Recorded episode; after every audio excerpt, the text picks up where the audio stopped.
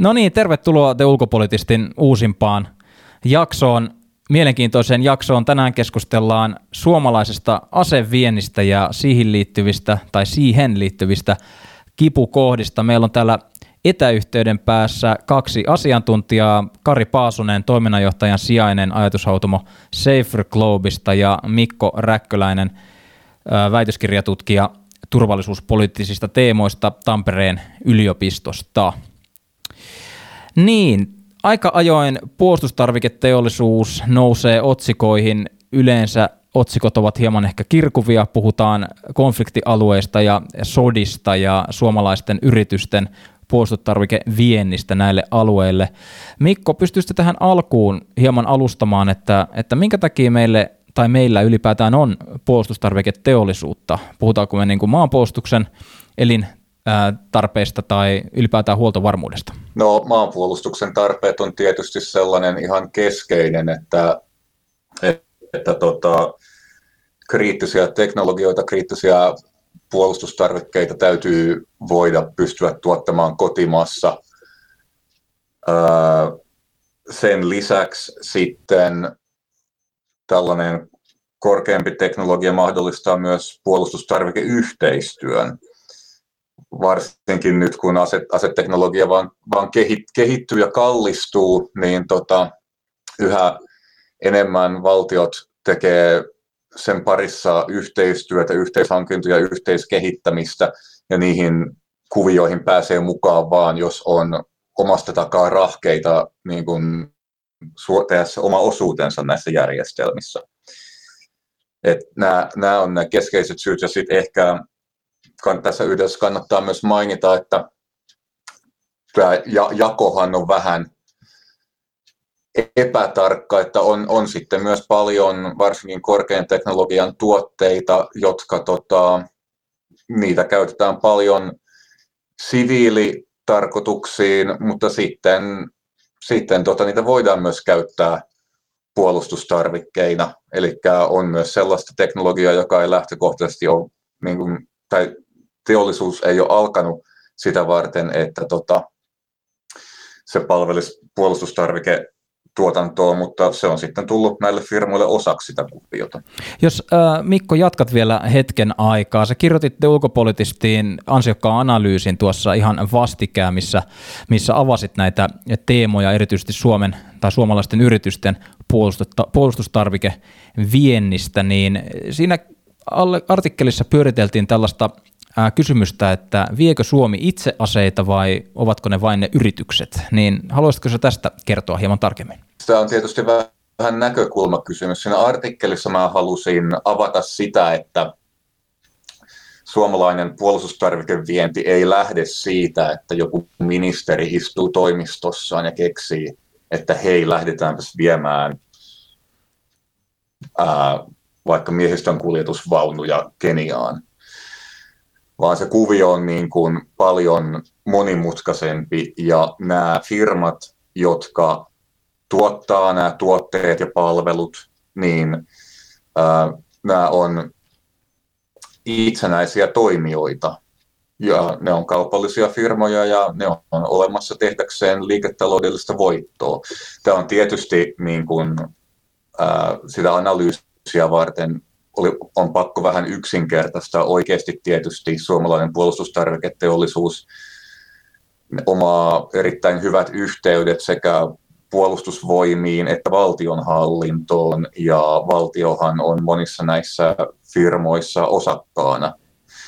Mutta tavallaan se pointti, mitä mä lähdin, lähdin siinä artikkelissa hakemaan, on se, että tota, nämä firmat on itsenäisiä kaupallisia toimijoita, niin ne tekee sitä, mitä yritysten kuuluu.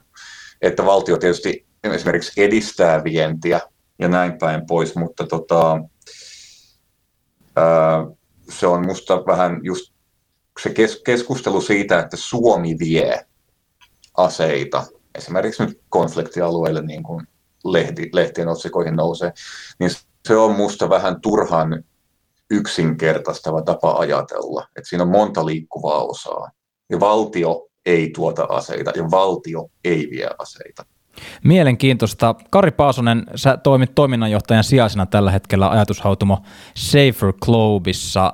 Mitä mieltä sä oot tästä? Onko asevienti jollain tasolla tällaista hämäräbisnestä vai onko kyseessä oikeastaan ihan tuikitavallinen liiketoiminnan muoto? Mielenkiintoinen kysymys tuossa, kun tuota Mikko aikaisemmin justiinsa äsken musta hyvin, hyvin avasi tätä niin kuin valtion roolia ja tavallaan niin kuin sen ongelmallisuutta tässä tota, aseviennissä tai niin kuin, niin, sitä ongelmallisuutta niin kuin tavallaan siinä mielessä, että se ei ole ihan yksiselitteinen kysymys, että niin kuin mikä, mikä valtion rooli tässä on, koska, koska toki, toki on nämä yritykset, joista niin Suomessa kuin muissakin maissa, niin, niin valtiolla on useissa jonkinlainen rooli ja, ja sitten tietysti niin kuin, mm, jos ajatellaan tota, niin kuin, että ylipäänsäkin puhutaan justiinsa tälleen, että Suomi voittaa MM jääkiekon MM-kisat tai, tai Suomi vie tomaatteja tai, tai jotain tällaista, että niin kuin varmaan voi kuitenkin ajatella, että se niin kuin puolustustarvikeviennissä se,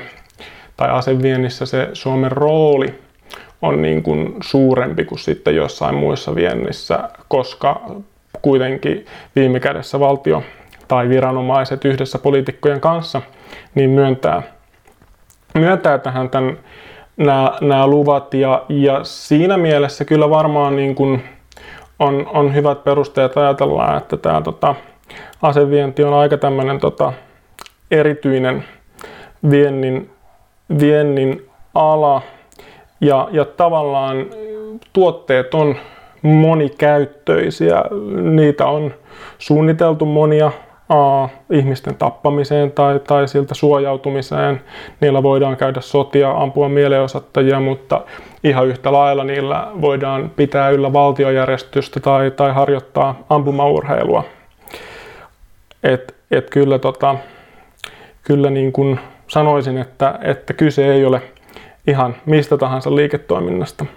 Mm. No kuinka moneen maahan Suomi sitten tosiasiallisesti vie aseita tällä hetkellä 2020? 2020 tilastoja meillä ei vielä ole, eikä viime vuodenkaan tilastoja, mutta jos katsotaan tässä niin kuin viime vuosia, joilta tilastoja on, niin tota, noin 70 maan tuntumassa on, on tämä tota, määrä liikkunut ja, ja siinä on hienoista nousua ollut, jos tarkastellaan vuodesta 2002 alkaen, josta meillä dataa on silloin ää, parikymmentä vuotta sitten, melkein parikymmentä vuotta sitten oli 60 maata suunnilleen ja, ja sen allekin ja nyt on sitten se 70 pintaa, mutta tietysti tässä niin kuin aseviennissä ihan yleisesti aina kun aseviennistä puhutaan, puhuttiinpa Suomen aseviennistä tai yleisesti aseviennistä niin tota, vuosittaiset muutokset on isoja. On, on kyseessä järjestelmiä, joita ostetaan harvoin ja joskus viedään jonnekin ja joskus viedään taas jonnekin muualle. Et niin kuin, tavallaan on aina hyvä katsoa vähän useamman vuoden ää, aikajännettä kuin ihan vain yksittäistä vuotta.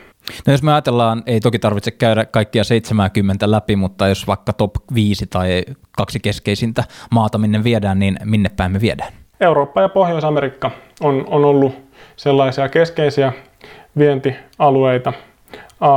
Pohjois-Amerikkaan on ollut pitkälti siviiliasevientiä, eli metsästys- ja ampumaurheilukäyttöön vietyjä, vietyjä ää, kivääreitä ja patruunoita. Ää, ja sitten Euroopan ja Pohjois-Amerikan ohella tässä on viimeisen viiden vuoden aikana 2014 vuodesta eteenpäin lähi ollut keskeinen vienti kohde ja, ja se onkin sitten tietysti semmoinen, mikä tässä on paljon keskustelua aiheuttanut. Poikkeaako Suomen asevienti sitten, jos ajatellaan vaikka muita Euroopan maita, että jos me verrataan itseämme tuttuun tapaan Ruotsiin, niin olen ymmärtänyt, että Ruotsin asevienti on todella paljon laajempaa kansainvälisellä mittapuulla, niin, niin onko tämä tosiasia? Ruotsiin verraten näin on. Tota, Ruotsi on tietysti niin kuin siinä mielessä ää, aika erityinen verrokke, että Ruotsissa on niin kuin maan kokoon nähden kyllä poikkeuksellisen paljon ää, ase vientiä. Jos katsotaan näin niin kuin kaikkiin maailman maihin verraten, niin Suomi on ollut tässä 2000-luvulla 23. suurin aseviejä. Sitäkään ei nyt pidä ottaa niin kuin ihan kirjaimellisesti sitä lukua, että se on juuri näin, mutta siinä 20-30 paikkeilla, eli, eli kuitenkin Suomikin niin kuin kuuluu niihin maihin maailmassa, jotka aseita vie ja, ja on kuitenkin niin kuin, tavallaan ihan, ihan niin kuin, niin, no, jossain määrin, jossain määrin suurikin. Yes. Mikko, haluatko tota, avata myöskin sitä, että jos ajatellaan niin suomalaisten yritysten vientiä, niin onko sulla, sulla siinä taskussa kerrottavana lukuja äh, vaikkapa vuositasolla, että kuinka monta miljoonaa vaikka, vaikka viedään? No mä, mä löysin tota, kymmenen vuoden tilastot puolustusministeriön julkaisusta, tämä on vuodelta 2018, niin viimeisen kymmenen vuoden aikana se on vaihdellut 59 miljoonan ja 224 miljoonan euron välillä se vuosittainen vienti ja kuten sanottu, niin se on niin kuin, tämä vaihtelu johtuu siitä, että on isoja kauppoja, joita tehdään harvoin, niin yksi sellainen pystyy pompauttamaan viennin arvoa huomattavasti. Ja sitten tota, ehkä toisena mielenkiintoisena lukuna, että 2018 vuonna, milloin, miltä nämä viimeisimmät mun löytämät tilastot oli, niin euromääräisesti ää, eniten lup, vientilupia myönnettiin Turkkiin 40 miljoonalla eurolla, Arabiemiraatteihin 22 miljoonalla ja Ranskaa 15 miljoonalla. Et niin kuin tällaisissa luvuissa pyöritään, mutta kuten, kuten sanottu, se vaatii, vaatii hyvin, pit, hyvin pitkien niin kuin ajanjaksojen tarkastelua, että näistä oikeasti löytää trendejä, koska nämä pomppii niin paljon. No sitten olisi mielenkiintoista kuulla keskeisimpiä alan yrityksiä ja erityisesti ehkä avataan myöskin niin maalikoille ylipäätään, että kun me puhutaan näistä puolustustarviketeollisuuden tuotteista, niin miten ne niin kuin faktisesti ovat? Sellaisia keskeisimpiä, suurimpia suomalaisia yrityksiä on, on Patria, joka valmistaa panssariajoneuvoja ja granaatiheittimiä. Lähinnä sitten on Sako, joka tekee ehkäpä, tai Sako, joka tekee niin tarkkuuskivääreitä tämmöisenä lippulaivatuotteena. Sitten on Nammu, Nammo, joka valmistaa patruunoita ja, ja nämä on mielenkiintoista sinällään tota, sellaisia organisaatioita tai yhtiöitä, jonka niin nimet ja omistussuhteet on muuttunut, mutta joiden tuotantohistoria – johtaa sadankin vuoden päähän, eli nämä on jo niin kuin 1920-30-luvulla tällaista tuotantoa alkanut. Mutta, mutta näiden kolmen mainitun lisäksi niin, niin on kymmeniä sellaisia tota, eri kokoisia yrityksiä, joista, joista osalla se niin kuin tavallaan puolustustarvikkeiden tai aseiden tuotanto on hyvin vähäistä ja tuotetaan pääasiassa jotain muuta. Ja, ja sitten on taas sellaisia, jotka keskittyy nimenomaan näihin niin kuin, a, ikään kuin puolustustarvikkeisiin tai aseisiin. Mm. Kuulostaa siltä, että nämä on hyvinkin vakiintuneita toimijoita, nämä top kolmessa, mitä, mitä äsken toit esille. Mikko, tuossa aikaisemmassa artikkelissa puhuit ja keskustelit, nostit esiin asevientilupien hankkimiseen liittyvää, liittyvää prosessia. Olisi tosi oikeastaan mielenkiintoista nyt kuulla, jos voit sitä hieman avata, että, että jo, miten näitä, näitä lupia nyt ylipäätään haetaan, ketkä, ketkä näitä voi saada ja, ja kuka päättää luvies, luvista tai lupien saamisesta?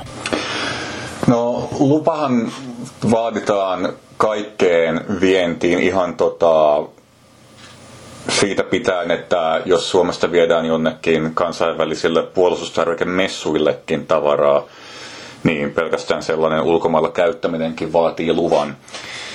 Mutta tota, mikä, mikä tahansa yritys, jolla on ää, lainmukainen velvollisuus vientitoiminnalleen hakea lupaa, niin voi sellaista hakea. Täytyy ehkä tässä mainita, että tämä tavallaan meidän, meidän kuva tästä koko kuviosta on vähän rajallinen, koska tässähän luvittavana instanssina on puolustusministeriö, ja puolustusministeriöltä voi pyytää tällaista ennakkolausuntoa ää, vientilupaprosessinsa mahdollisuuksista, ja nämä pyynnöt ja niihin vastaukset on salaisia – Eli äh, kun mä tätä artikkelia vartenkin vähän selvitin asiaa, niin tota, tämä on tosiaan sellainen, sellainen mikä tota, tämä en, ennakkolausuntohomma toisaalta torppaa, torppaa sellaisia vientikuvioita, joilla ei olisi mahdollisuuksia mennä läpi, mutta sitten se tavallaan syö meidän mahdollisuuksia ehkä niin kuin ulkopuolelta arvioida sitä, mitä, mitä kaikkea potentiaalisesti haluttaisikaan viedä. Mutta sitten vientilupa menee tota, puolustusministeriöön, joka puolustusministeriö pystyy pienet vientiluvat ää, Euroopan maihin ja eräisiin muihin länsimaihin niin päättämään itsenäisesti. Sitten jos viedään muualle, niin ää, se menee puolustustarvikkeiden, maast- puolustustarvikkeiden maastovientiasioiden työryhmään, joka on tällainen monen viranomaisen yhteiselin. Siellä on puolustus- ja ulkoministeriöt, pääesikunta, suojelupoliisi, poliisihallitus ja tulli.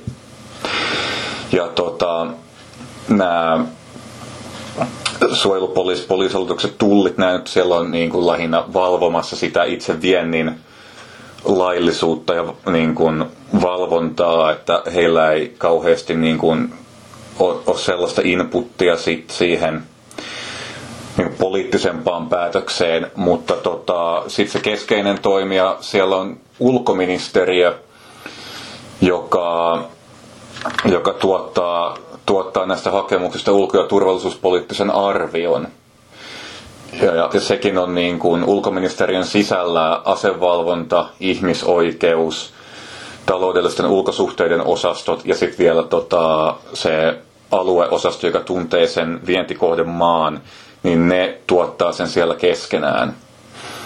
Ja se, mitä mä tässä artikkelissa halusin tuoda esiin, että koska se, mikä yleensä herättää näissä vienneissä paljon keskustelua, on tämä ihmisoikeuskysymys niin tämä ihmisoikeuskysymys tulee tähän prosessiin niin kuin vaan sieltä ulkoministeriön lausunnon kautta, ja siinä lausunnossakin sitä vielä tasapainotetaan justiin tota, talouskysymyksillä ja muilla.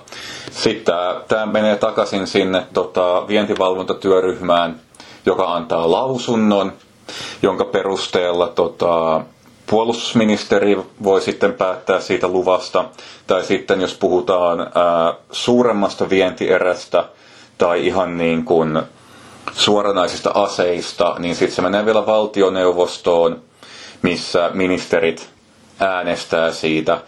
Mutta tämäkin tapahtuu sitten sen tota, vientivalvon, maastovientiasioiden työryhmän tota, lausunnon pohjalta. Eli tavallaan ministereiltäkin jos se, jos se tota, lausunto on myötämielinen, niin ministereiltäkin vaatii vielä erityistä vaivan näköä ruveta sitä vastaan pullikoimaan. Aivan loistava tiivistys tuosta monimutkaisestakin prosessista.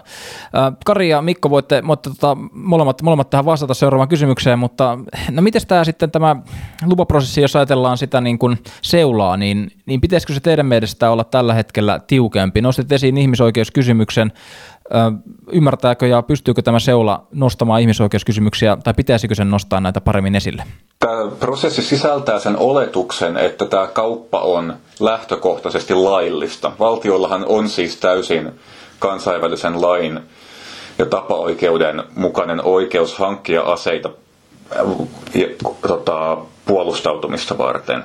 Yhtäläisesti laillisilla yrityksillä on oikeus tehdä kauppaa. Eli tässä prosessissa täytyy löytää aika voimakas syy kieltää, tota, kieltää tämä lupa. Ja esimerkiksi, esimerkiksi tota, nyt ää, tällä vuosikymmenellä niin ää, ei ole, syyksi ei ole aina riittänyt, että viedään konfliktiosapuolena olevaan maahan, jos ei voida osoittaa, että tätä kyseistä myytävää järjestelmää tullaan käyttämään ää, ihmisoikeusrikkomuksessa esimerkiksi. Eli tässä on vähän tässä ei niinkään toteudu varovaisuusperiaate, että jos vaan on riski väärinkäytöksestä, niin sitten se lupa kielletään, vaan tässä on enemmänkin sillä, että vaaditaan hyvin vahva näyttö, että se lupa voidaan kieltää. Tai sitten poliittinen päätös. Haluatko Kari lisätä tähän? Tuo on mun mielestä aika, aika mielenkiintoinen havainto kyllä. Mä oon ihan samaa mieltä, että on niin kuin hyvä keskustella siitä, että pitäisikö meidän niin kuin, tavallaan puuttua niihin yksittäisiin vientilupiin ja siihen, että millaisia niin kuin, päätöksiä niiden kohdalla on tehty vai, vai pitäisikö ruveta pohtimaan sitä, että niin kuin, ää, mikä se on se järjestelmä, ää, joka, joka näitä vientilupia tuottaa ja, ja onko siinä jotain sellaista, mitä pitäisi niin, tai mitä voisi, voisi muuttaa, jos tätä niin kuin, tavallaan halutaan muuttaa tätä, tätä nykytilannetta, koska, koska sehän on niin kuin loppuviimein poliittinen päätös, että, että tota, miten näitä eri intressejä tässä aseviennissä asetetaan, kuinka paljon annetaan tota, näille niin kuin, työpaikoille siihen, että tota, teollisuus jonkun verran tuottaa työpaikkoja, vientikin, viennilläkin on siinä jonkinlainen osuus, kuinka paljon siihen, että niin kuin Suomi on sitoutunut edistämään ihmisoikeuksia ja rauhaa. Uh, ihmisoikeudet ja rauhan edistäminen ei aina ole mitenkään ristiriidassa tämän tota, niin kuin aseviennin kanssa. Jos viedään, viedään vaikkapa suojausterästä Ruotsiin, niin, niin se on se on aika eri asia kuin se, että sitten kun viedään vaikka tota, panssarajoneuvoja Arabiemirikuntiin, joka on osallisena Jemenin sodassa. Tässä on ehkä niinku semmoinen tietynlainen vastuun tota, epämääräisyys tässä niin kuin yleisessä keskustelussa, että usein niin kuin, poliitikot vetoa näihin tota, ulkoministeriön antamiin lausuntoihin ja sitten toisaalta taas poliitikot viime kädessä näistä asioista päättää. Että, että tavallaan ehkä niin kuin sellaista selkeämpää keskustelua siitä, että millä perusteella näitä päätöksiä tehdään ja mitkä seikat kulloinkin on vaikuttanut erilaisiin päätöksiin, niin, niin se on sellainen, mitä olisi mielenkiintoista nähdä enemmän. Erinomaista Oikeastaan luen tästä Mikko sinun kuotesi kirjoituksesta. Rauhan ja ihmisoikeuksien edistäminen on Suomen ulkopolitiikan julkilausuttu tavoite. Kotimaiset rauhanjärjestöt ovat toistuvasti vedonneet poliittisiin päättäjiin, jotta lupien myöntäminen vienille ihmisoikeuksia rikkoviin ja sodassa oleviin valtioihin loppuisi. Niin kysymys kai kuuluu, että viekö Suomi puolustustarvikkeita konfliktialueille? Jos katsotaan tällaisia maita kuten äh, Jemen tai Syyria – tai, tai Libya, joissa on niin kuin, uh, tällä hetkellä käynnissä konflikti ja joissa, joihin on myös tota, osaan, osaan konfliktimaistaan asevientikielto, niin tällaisiin maihin Suomi ei vie aseita, mutta sitten tämä raja on tietysti tuota, tällainen niin kuin, uh, hämäraja ja esimerkiksi Meksikoon, jossa on käyty pitkää huumeisiin kietoutuvaa konfliktia, niin, niin sinne Suomi on vienyt tarkkuuskivääräjäkin. Sitten Suomi on vienyt esimerkiksi Saudi-Arabian ja Arabiemirikunttiin, jotka on osallistunut sotatoimiin Jemenissä, niin tota, näihin maihin, maihin on viety. Eli, eli kyllä konfliktialueille viedään, vaikka ei suoranaisesti ää, monesti viedä sinne niin kuin suoraan siihen maahan, missä, missä sotatoimet on käynnissä. Jos ajatellaan niin kuin tavallaan, että esimerkiksi lähi on, on monia konflikteja ja, ja joissa näillä eri mailla on erilaisia osallisuuksia ja se on niin kuin laajemminkin tällainen konfliktialue. Joo, mä oon ymmärtänyt, että tässä ylipäätään tässä bisneksessä on sellainen jännä nyanssi, mikä liittyy siihen, että jokin tuote tai, tai menetelmä tai järjestelmä on niin sanotusti combat proven, eli se on ollut tosi toimissa. Ja, ja tietyllä tavalla, jos ajatellaan tällaista teollisuuden alaa, jonka, jonka tarkoitus on nyt sitten vahingoittaa ihmisiä, tappaa ihmisiä, niin, niin, niin kyllä kai se on, on ihan niin fiksuakin tietyllä tavalla yrittää myydä niitä sellaisille alueille, joissa tällaisia konflikteja on, jotta niitä tuotteita päästään käyttämään sitten, sitten niin ihan, ihan tosi toimissa. Eikö tämä periaatteessa niin näin ole? Tämmöinen logiikka voi tietysti olla niin kuin, uh, juurikin näillä tota, asevalmistajilla. Uh, ja, ja tietysti on, niin kuin, koska, koska heille kuitenkin, jos nyt miettii esimerkiksi Suomea, jossa, näitä, jossa näistä aseista päättää poliitikot, joihin, joiden päätöksiin varmasti jossain määrin vaikuttaa se julkinen keskustelu, mikä näistä asioista käydään. Ja, ja mitä enemmän suomalaisia aseita näkyy konfliktialueella, niin sitä enemmän tämä, julkisen keskustelu voi, voi olettaa muuttuvan kriittisemmäksi. Ja siinä, siinä mielessä nämä niin kuin, yhtiöt on ehkä aika, aika vaikeassakin tilanteessa, että he niin kuin tavallaan haluaisi samaan aikaan perustella aseittensa toimivuutta ja, ja tota, saada niin kuin juurikin kokemusta taistelukentiltä, mutta, mutta sitten toisaalta silloin voi taas olla tälle niin kuin liiketoiminnalle toisella tapaa aa, vahingollisia seurauksia. Ja, ja sitten tietysti tässä on, on juuri se, että, että asevienti on osa ulko- ja turvallisuuspolitiikkaa ja, ja siinä Suomella on myöskin julkilausuttuna tavoitteena, kuten todettua, niin rauhan rakentaminen. Mä ehkä tähän edelliseen kysymykseen voisin lisätä, että täytyy, täytyy tota, myös ottaa huomioon se, että vaikka ää, ei, ei ajateltaisikaan tätä combat proven tota, kuvioa, mitenkä se jossain määrin varmasti lisää kyllä järjestelmien tota, kauppaa, että jos, vo, jos voidaan osoittaa, että ne on toiminut kentällä. Toinen kuvio on se, että varsinkin, varsinkin tota, näitä isoja asejärjestelmän hankintoja tapahtuu verrattain harvoin. Ja ne keskittyy sitten vielä sellaisille alueille, joilla tota, epävakaus lisääntyy. Et esimerkiksi taas kaivelin vähän tilastoja, niin viime aikoina kaikkialla muualla maailmassa asekauppa on itse asiassa hieman vähentynyt, paitsi lähi -idässä. Eli lähi on enemmän tilaisuuksia kuin missään muualla.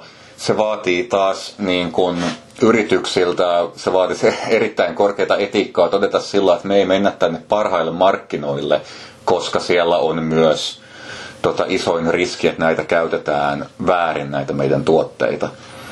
Että tähän tota, globaaliin asekauppaan liittyy myös vähän tällainen ongelma, että joo, siis tietysti kaikki, kaikki maat jossain määrin ostaa asejärjestelmiä il, ilman, että niin kuin, ää, ne sijaitsisi kauhean epävakailla alueilla tai omais huonon ihmisoikeustilanteen, mutta niin kuin eniten kauppaa on yleensä siellä, missä sitten tota, on myös eniten konflikteja ja konfliktiriskiä. No tähän jakson loppuun olisi mielenkiintoista maalata hieman aseviennin tilaa tällä hetkellä niin kuin maailman globaalilla tasolla. Onko Mikko sulla tästä ajatuksia siitä, että mahdollisesti missä, minkälaisissa trendeissä me, me liikutaan tällä hetkellä liittyen tähän, tähän tota, puolustusteollisuuden alaan? No mulla on tässä Tukholman rauhantutkimusinstituutin tilastoja, niin ää, ala on pienessä kasvussa koko ajan. Tietysti kun katsotaan globaaleja, globaaleja määriä, niin yksi, yksi tekijä, mitä ei voi ohittaa, on se, että asejärjestelmät tulee koko ajan kalliimmiksi. Niin sekin selittää osin, osin sitä, että minkä takia kokonaiskaupan arvo nousee.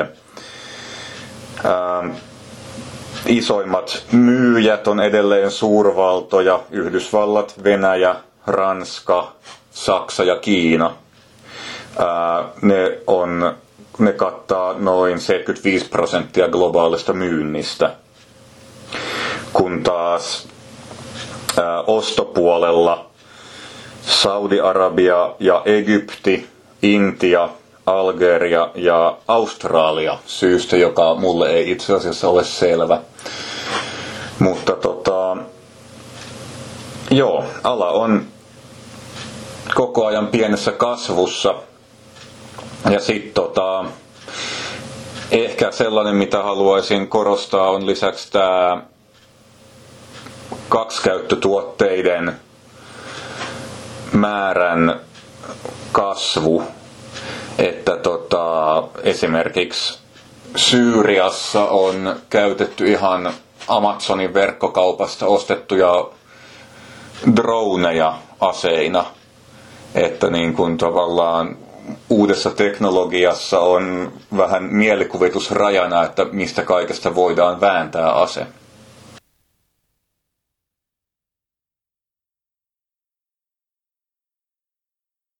Haluatko sä, Kari, tähän loppuun kertoa myös siitä, että mitä te Safer Clubissa teette tällä hetkellä ja minkälaisia signaaleja olette tämän puolustustarviketeollisuuden osalta havainneet viime aikoina?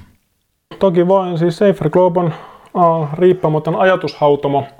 Mm, ja niin, tehdään tutkimusta ja kehitetään työvälineitä rauhan ja turvallisuuden edistämiseksi monilla, monilla niin kuin rauhan ja turvallisuuden alalla.